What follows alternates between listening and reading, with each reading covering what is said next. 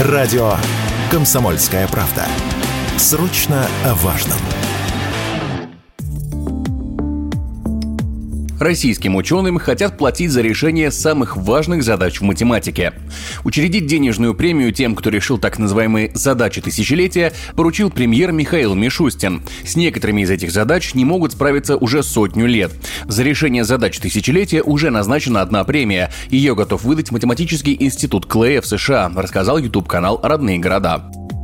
В 2000 году Математический институт Клея сформулировал 7 задач тысячелетия.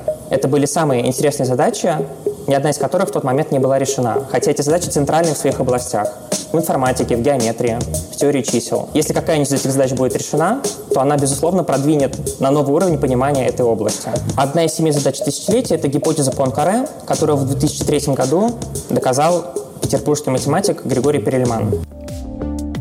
Как заявили эксперты, математическая школа России является одной из сильнейших в мире, поэтому логично награждать именно отечественных ученых за решение этих задач. Однако важно еще и то, что такого рода премия стимулирует молодых ученых не уезжать за границу, а заниматься наукой в родной стране. В будущем такие вознаграждения можно распространить и на другие научные сферы. Уверенность в этом радио «Комсомольская правда» высказала экономист Татьяна Куликова.